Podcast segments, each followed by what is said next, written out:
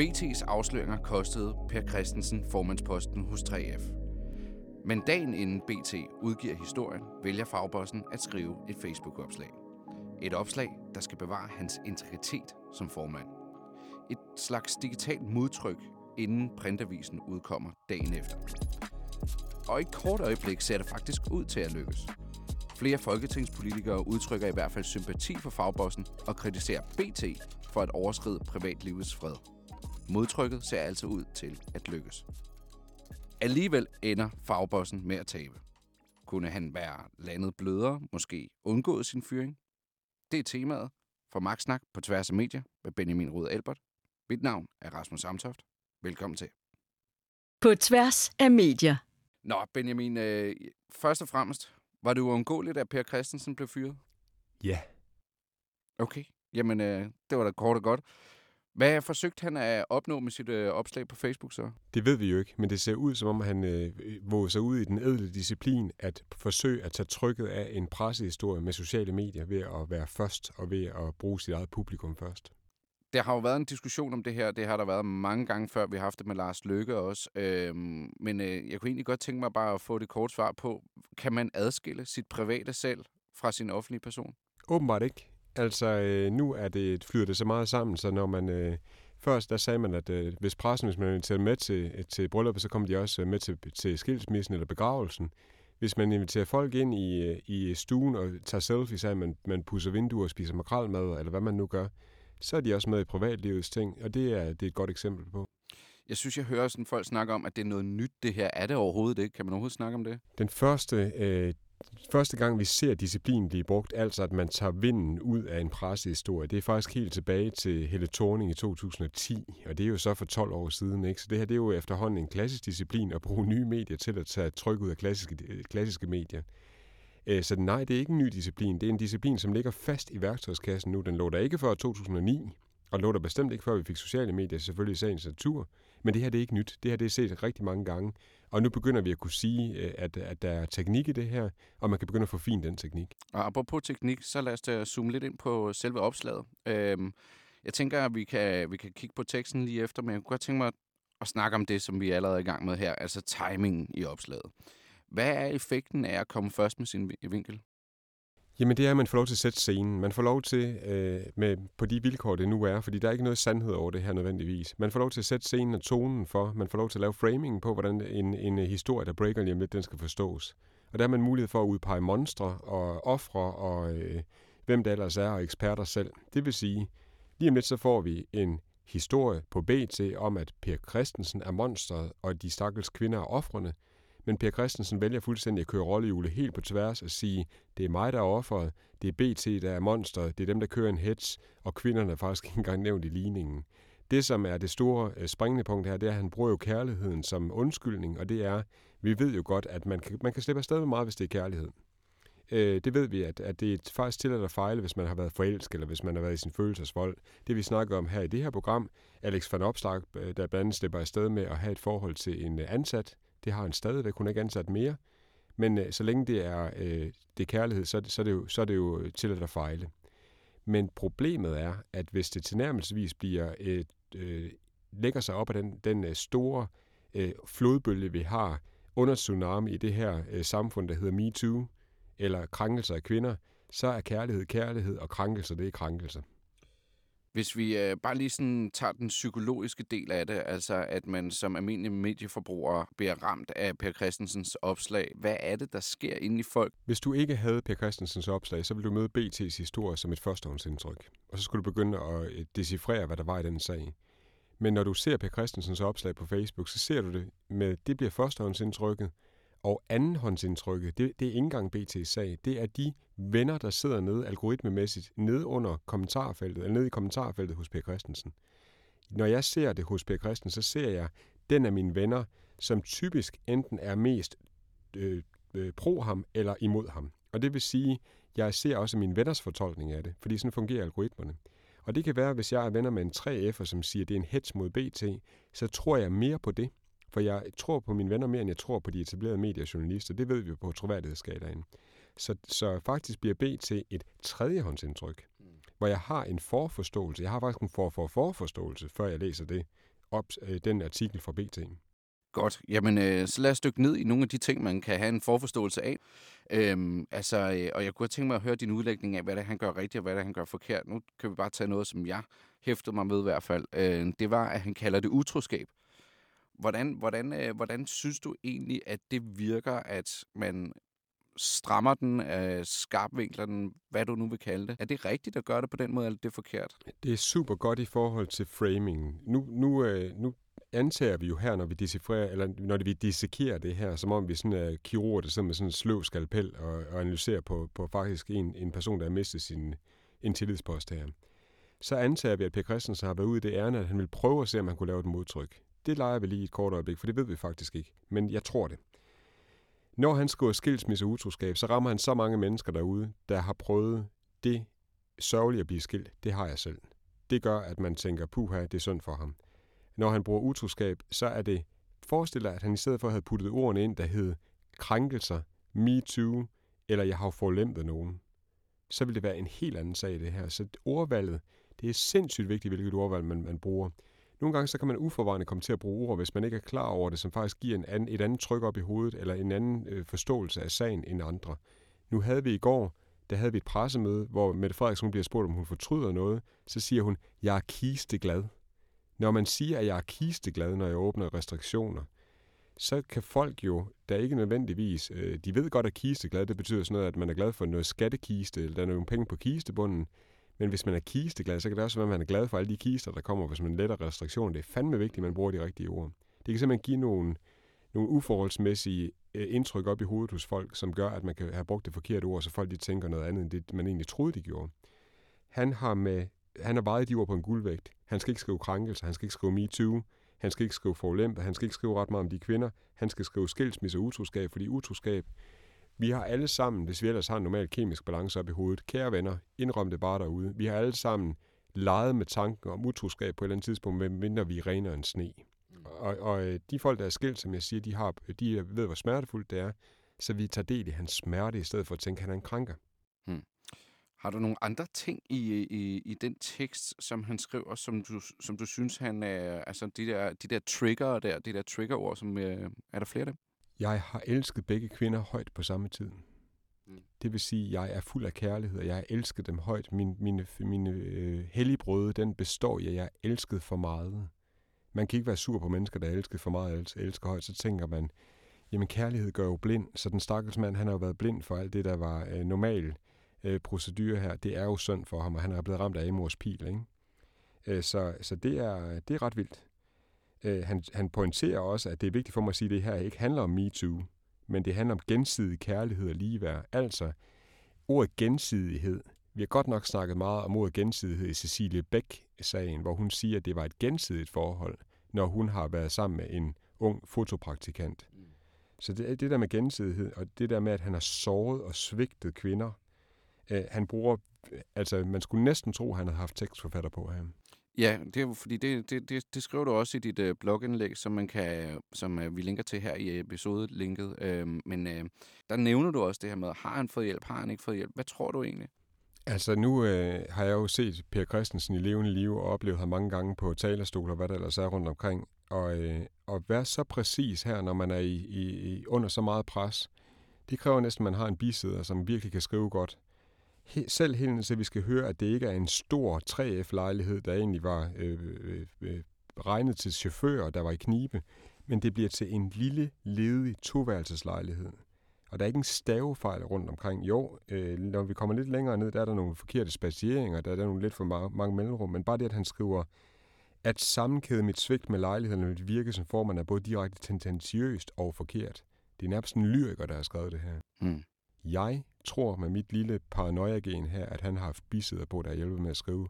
Og hvis det er en 3F'er, så øh, kunne man jo spørge, om øh, 3F de er, har været med til at forsøge at krisehåndtere i forhold til, så er det jo ikke lige pludselig privat per længere, så er det jo 3F per. På tværs af medier. Der er også øh, en, øh, en anden dimension i det her øh, tekstopslag, som handler meget om øh, privatlivets fred, og øh, noget, som der også har været diskuteret. Så det er nemlig Claus Hjort i en helt anden sag, hvor at der har været en, øh, en gruppe ekstrabladjournalister, som har opsøgt ham, og som har skabt noget debat, i hvert fald i den del af Medie Danmark omkring privatliv. Kan du sige noget om, om det om sådan noget også kan spille en rolle i forhold til sympati? Øhm, det har jo været mediernes store sådan, forsvarspunkt. De er jo nødt til at gå ud og, og godtgøre, hvorfor de faktisk skrev det. Alle fra BT til Altinget. Jakob Nielsen går ud og laver på Altinget en længere sådan, ramse om, hvorfor han også gerne vil dække historien. Berlin skal gøre det. Så vi har nærmest sådan en hel portefølje af medier, der går ud og siger, derfor kigger vi også og dækker øh, Per Christensen-historien. Ritzau er lidt senere øh, på den, men det er faktisk, de venter faktisk indtil, ser det ud til, indtil 3F selv har sendt en mail til Ritzau omkring sagen. Så der er ekstrem påpasselighed rundt omkring i pressen med, hvornår er det, man, man rent faktisk tager privat Per og hiver ham ud i et, i, et politisk, i et politisk ærne her for 3F. Så der, der kan vi også lære en masse øh, i forhold til, at øh, faktisk juridisk er det her jo Per Christensens egen, øh, den her Facebook-side, det er jo hans egen ejendom. Det er jo ikke 3F's ejendom, og det vil sige, at vi har jo faktisk privat Per i sådan en eller anden forklædning af, at han egentlig har den som formand, men han har den alligevel ikke som formand. Det er jo en platform, han kan gå med. Og det vil sige, at vi har egentlig noget mudder på, om det er privat, eller, eller hvor, hvilken, sådan, øh, hvilken atmosfære vi er i. Mm. Sådan lidt ligesom, når du en, en gang for længe siden føltes det som, at skrev, at øh, Bo og mig åbner landet med Mette Frederiksen. Altså, at man bruger sin platform til både politiske udmeldinger, men jo også i kraft af, at man har det embede jo, og på et tidspunkt ikke har det længere, trække de følger med sig i en eller anden kontekst. Ja, min gamle litteraturlærer på øh, litteraturstudiet i Aarhus, han vil jo sige, at vi leger med fokaliteten, fordi lige pludselig så har vi et medie, hvor vi kan lege med, om vi er privat afsender, om det er Bo og mig, eller om det er en officiel afsender, hvor det er jeg som statsminister, eller jeg som 3F-formand. Og det giver jo øh, faktisk en lille taktisk fordel, man kan lege med fokaliteten, altså det sted, hvorfra man kommunikerer med hvilken afsenderstemme. Jeg ved godt, det bliver lidt akademisk. Men det er ret fedt i forhold til, at normalt i en pressemeddelelse, der er den underskrevet 3F, Per Christensen, forbundsformand. Og det her, der kan vi begynde at lege med det. Så kan vi begynde at have det der lille sådan gemmeleje med og egentlig sige, at det er en hets, og jeg er bare her som helt almindelig privatperson. Så kræver det bare også, at det, det bliver skrevet som privatperson. Der kan man sige, at der er så mange stavefejl, så mange ujævnheder i. Så jeg er totalt del på, om han har fået hjælp til dele af teksten, og så har han selv gennemskrevet og bare høvlet det op med sådan en, et møggreb, eller om det rent faktisk er ham selv, der har skrevet det. Jeg tror, det er en, det er en kombination. Vi, øh, vi anvender jo blandt andet øh, det rollehjul, som øh, er Gemalin Kittes' øh, opfældelse. Øhm, og der kunne jeg godt tænke mig at høre dig sådan, øh, udlægge, hvad er egentlig Per Christensens rolle, og hvad er det, han for, forsøger at flytte sig til? Ja, og der kan man i virkeligheden tage Lars Lykke som eksempel. Lars Lykke har været utrolig god til, han har ikke siddet med øh, Gelmartin Kises rollehjul øh, foran sig, men øh, han har altid været god til, når han var monstret det bilags øh, øh, forbrugende, kaviar-spisende, champagnefrodedrikkende monster med undertøjsskandaler, så har han sat sig ned, og så har han sørget for at flytte sig det rollehjul, så han har sagt, jamen, jeg er faktisk et offer. Altså han har sagt, nu sidder jeg pligtskyldigt her i 3G-skandalen, og, og I må stille alle de spørgsmål, I vil. Og så sidder han og i første omgang placerer sig i en offerrolle. Han kan ikke hoppe op i helterollen, fordi så vil Superman-dragten knække. Det vil der ikke være nogen, der tror på. Det vil sige, at man gør alt, hvad man kan i det rollehjul for at placere et monster i stedet for en selv. Og det, man placerer herover som Per Christensen, det er, at man skal placere BT. Og der tager man den, øh, det monster, som man lettest kan få til at blive monster. Øh, det er umiddelbart, umiddelbart er det jo bødelen. Det er jo BT, der er oprørsk i den her. Der er oprørerrollen også i det her rollehjul, hvor de insisterer på at finde sandheden, og sandheden er helten, ikke? Lige før BT har heltekappe på. Per han vil have dem ned i, at de har forulæmpet en stakkels privat mand, som i virkeligheden bare gik, gik galt af Amos pil. Så han skal have dem ned i monsterrollen, og det kan han gøre ved at skrive, at, det, at de har nærmest øh, taget øh, førergreb og drevet rovdrift på ham øh, som privatperson, og han skal have så mange som muligt af 3F'erne til at sidde og sige, øh, det er rigtigt udsat for en hets. Tak, tillidsmand, skriver folk. Det virker faktisk ved første øjekast. Folk de skriver helt utroligt, at BT de vil skrive sådan noget her. Endda ministre i det her land, de hopper på den øh, og skriver, at, øh, at han er en kammerat. Mm. Øh, undskyld, nu, nu ved vi ikke, hvad der er op og ned her, men, men der må være en grund til, at han har trukket sig. Og hvis han har trukket sig på, på baggrund af den her historie, og så må den have trods alt en grad af sandhed over sig, så er han altså ikke nogen kammerat. Men altså, det, det, det, det, som undrer mig også lidt, det er, at det, han udlægger i teksten her, det er jo slet ikke, det, det er jo slet ikke fyldsgørende i forhold til den monsterlange BT-artikel. Jeg tror, det er den længste BT-artikel, jeg nogensinde har læst. Øh, altså, der, der er jo masser af ting. Altså, at han for eksempel også øh, har haft det her dobbeltliv før. Altså, han beder jo folk om at købe hans sandhed, men han giver jo ikke det fulde billede. Er der ikke også et problem med det? Jo, det kan man sige, hvis, hvis, vi bliver, hvis vi måler det her på en sandhedsvægt. Hvis man nu er journalist, så vil man jo sige, at det her det er eddermame et klamt greb at prøve at tage vinden ud af det her, fordi han, han laver bare sin egen version af sandheden. Men som kommunikatør, jeg sidder over på den anden side. Vi er to forskellige folkefærd. Journalister, de går efter, øh, at det er etik og moral, og at vi skal, skal finde den rigtige historie. Når ellers alt går rigtigt for sig, så er det dem, der er demokratiets vagthund. Sådan er det. Det var pænt sagt. Ja. Så nogle gange så stiger, stiger de sig blinde på en historie og løber lidt for stærkt. Det kan vi altid tage. Det har vi set masser af eksempler på. Men kommunikatører, de er sat til at skabe en version af sandheden, som ikke nødvendigvis bliver vejet på samme sandhedsvægt. De sørger for, det der i virkeligheden så er det at spænde, det er at udlægge sandheden sådan, så den er mest forlagtig for en selv. Men er det ikke også et problem, når man, når man faktisk skal blive fanget på, at man ikke udlægger det hele? Det er det, jeg mener. Man plejer, plejer at sige, at man ikke skal rute med sandheden, men jeg kan i virkeligheden øh, skitsere det på denne måde. Per Christensen kan vælge at svare, hvis han skulle have justitia, skulle vælge øh, og 10 kendes for ret, og vi øh, taler under ed. Så vil han sige, hvis det er det, der er sandheden her. Det regner vi med, det er. Jeg har ført et dobbeltliv, hvor jeg har været bigamist. Jeg har haft to kvinder, boet sammen med dem. Jeg har snydt dem, så de har troet, de var de eneste kvinder i mit liv. Der har jeg levet et kæmpe dobbeltliv. Og det er faktisk lige på grænsen af det strafbare. Jeg har brudt deres tillid og løjet for deres familie. Det vil jeg aldrig nogensinde som kommunikatør rådgive Per Christensen til at sige, fordi så vil han simpelthen kaste sig livet foran en bus af kørende medier, der vil rulle ham midt over. Så derfor en kommunikatør vil rådgive ham til at, veje sine ord og, og øh, veje andre ting i sætningerne anderledes. Det er jo det, han gør. Og der vil han sige, det er korrekt, at jeg i et anfald af kærlighed, jeg har elsket to kvinder for højt, der har jeg ført et dobbeltliv. Og jeg har desværre svigtet. Jeg skal sige ikke, at jeg har løjet eller bedraget, jeg siger, at jeg har svigtet. Der er en verden til forskel.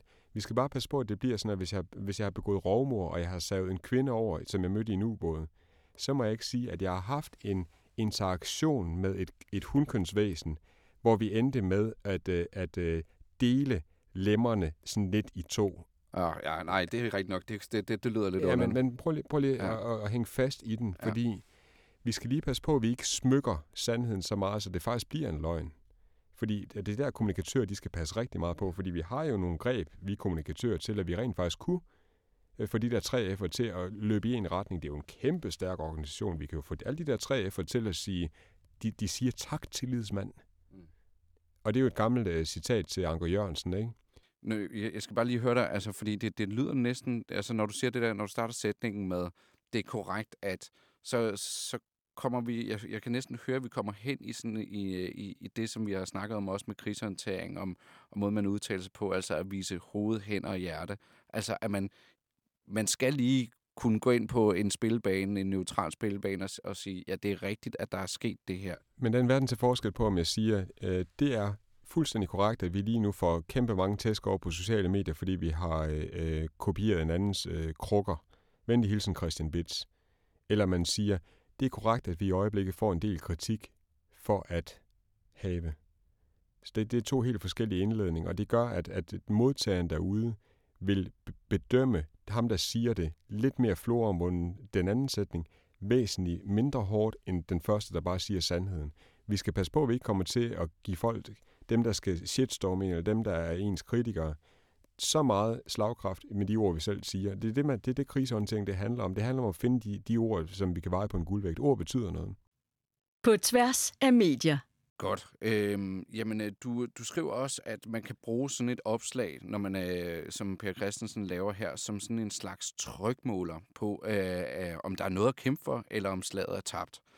Hvordan aflæser man? Der har disciplinen udviklet sig. Fordi da vi så Helle Thorning, Lars Lykke gøre det her, jeg skal lige sige, at jeg var selv ansat som digital chef, har selv været med til at skrive nogle af de ting, som Helle Thorning valgte, når hun skulle sige undskyld. Der kunne hun jo i første omgang sørge for bare, det var bare for at tage tryk af en historie. Det var, når, det hun, øh, fik, når hun vidste, der kom en historie omkring, at hendes, hendes leasingbil var på tyske plader øh, og lejet til tysk moms, så valgte hun at skrive ud på Facebook, at hun havde leaset en lille polo så tænker man så, okay, en lille polo. Øh, du er godt nok gået ned i din egen stand, og det er næsten synd for dig, at du skal køre polo i forhold til, du er godt nok, øh, du er godt nok valgt med omhu. Så er vi ligeglade med den på tyske plader, ikke? Så ord betyder noget. Men der, hvor disciplinen har ændret sig, det er, at nu er der mulighed for i langt højere grad at bedømme, hvad er folkestemningen dernede. Altså, hvis Per Christensen eller Per Christensen støtter de mål, og de kigger på, hvem er det, der egentlig er, øh, for og imod dernede, så kan han faktisk lave et lille barometertryk, og så kan han sige, jamen jeg kan se, at 3F'erne er med mig nu. Hele baglandet.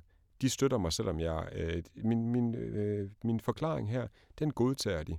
Det vil sige, I'm still standing. Jeg kan stille mig, når vi bliver indkaldt til hovedbestyrelsesmøde, for det der, det handler om magt. Det er derfor, vi har det med i magtsnak. Så kan jeg faktisk begynde at sige, jeg kan se, at jeg har tre F'erne bag mig. Lige om lidt, så er der, så er der 88 hovedbestyrelsesmedlemmer, der skal ind og sige thumbs up eller thumbs down, says our wise, om han skal øh, øh, dø eller ej. Og der kan, han, øh, der kan han jo så bruge det her i første omgang til at ringe rundt til de forskellige øh, lokale øh, foreningsformænd og sige, vi kan jo se tre F'erne, de er med os, og er, er du også med os? Men du sagde jo, at det var uundgåeligt, at han blev fyret. Det er uundgåeligt for den her sag. Jeg tror, vi kommer ned til desværre, hvis vi lige flækker det her program midt over, så er den her sag simpelthen en, der ikke kan reddes, uanset hvilken teknik man har brugt, fordi det er simpelthen for voldsomt. Det, det, det der står tilbage, det er, at Per Christensen han ligner en bigamist, som har krænket kvinder, og som egentlig har været en løgner og levet dobbeltliv. Og man kan ikke, man kan ikke begå rovmor eller krænke kvinder, eller øh, der er simpelthen nogle ting, hvor forbrydelsen er for stor til, at man kan slippe ud af den. Han kan allerhøjst sikre sit eftermæle. Han kan sørge for her, at han trods alt går ikke derfra med hovedet øh, højt hævet, men han kan jo sørge for at fortælle, at det er på grund af kærlighed, og at han har fejlet. Det er, det er, det er, det er trods alt noget andet end eftermælet som en øh, kynisk, kalkulerende, beregnende djævel, som har snydt kvinder efter eget for godt befindende, fordi han faktisk måske er sociopat. Godt. Jamen, øh, så øh, fik vi afrundet den, og jeg tænker, at øh, vi øh, begynder at kigge lidt sådan, øh, til, hvad andre, der lytter med her, kan, kan, kan lære det her. Øhm, og øh, Benjamin, jeg kunne godt tænke mig, at du, øh, du lavede med at fortælle sådan helt op i helikopteren. Hvad er det, der står tilbage at lære for andre organisationer?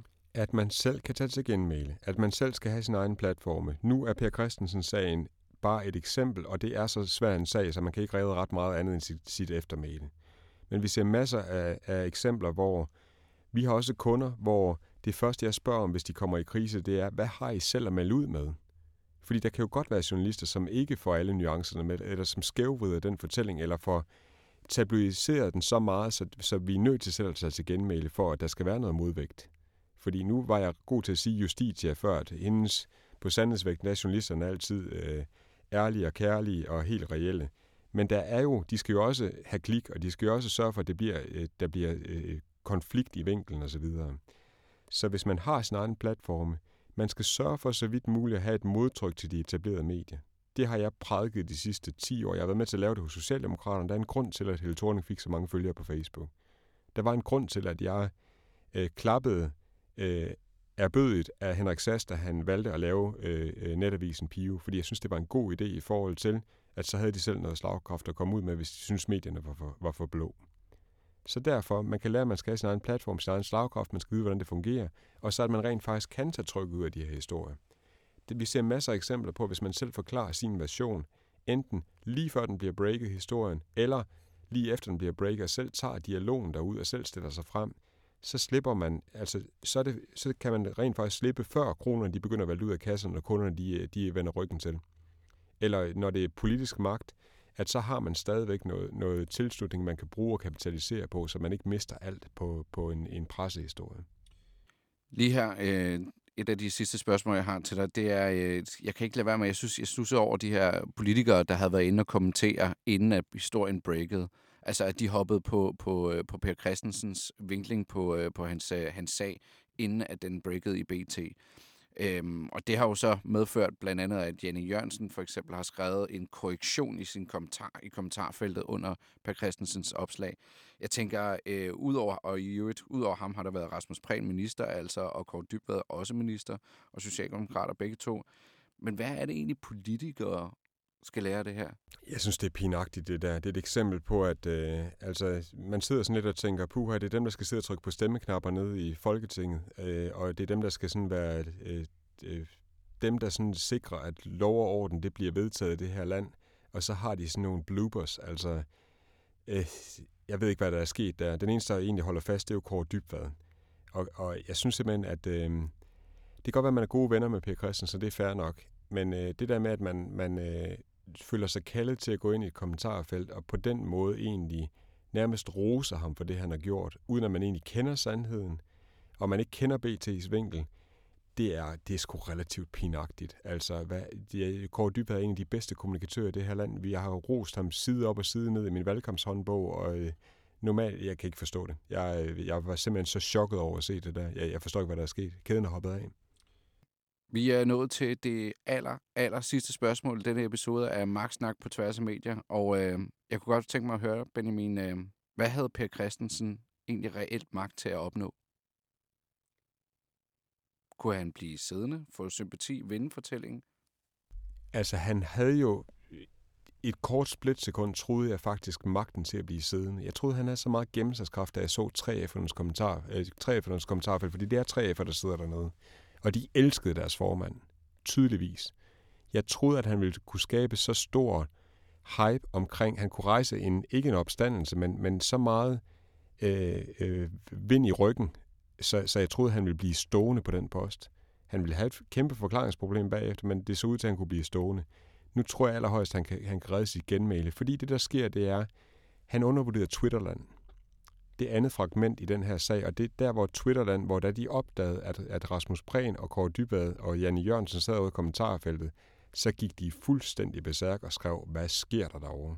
Fordi der, var, der er man ikke 3F'er derovre. Jo, der er også 3F'er, men der er man meningsstander, lobbyist, politikere af nogle helt andre, øh, øh, nogle helt andre partier, end dem, der sad nede i de, de kommentarer. Man er ikke tre, mini 3F-medlem. Man er ikke mini 3F-medlem, som er vant til at læse øh, fagbladet 3F, som er vant til at være på Facebook, som hver dag møder det. Det, det, det, det virker som om, det bare var et ekokammer 3F, der lige pludselig blev ramt af Twitterland, og den klassiske journalistik, hvor BT så jo bare høvler hver eneste op på skafottet med alle de der minister, der sidder, og de politikere, der sidder og øh, og øh, skriver øh, hensigtserklæringer til, til Per Christensen.